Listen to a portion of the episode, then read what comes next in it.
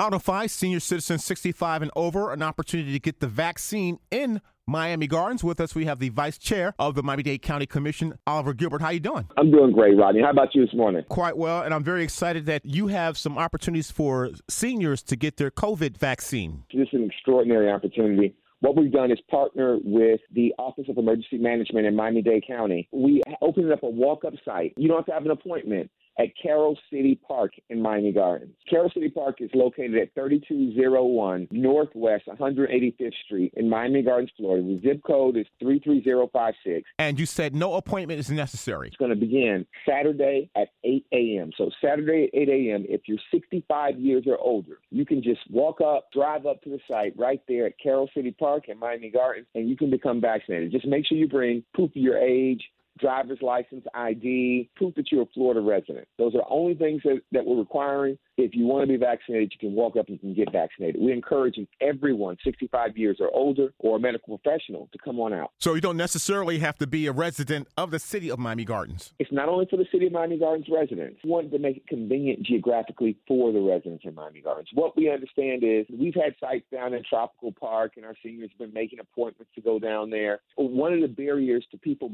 getting vaccinated has been just location and just information and access. We want to remove those as barriers and I think this is a great opportunity to do that. So all a person has to be is a Florida resident, 65 years of age and over, and also available to healthcare professionals. Vice Chair Gilbert, uh, much success, and thank you for doing some wonderful works. You are saving somebody's life, and I can't thank you enough. Everybody, stay, stay, stay safe, stay safe, and come on out and get vaccinated. And just thank you, Rodney. I thank you for always being a conduit of information to people in the community. You, if you know better, you do better. Thank you. I appreciate it.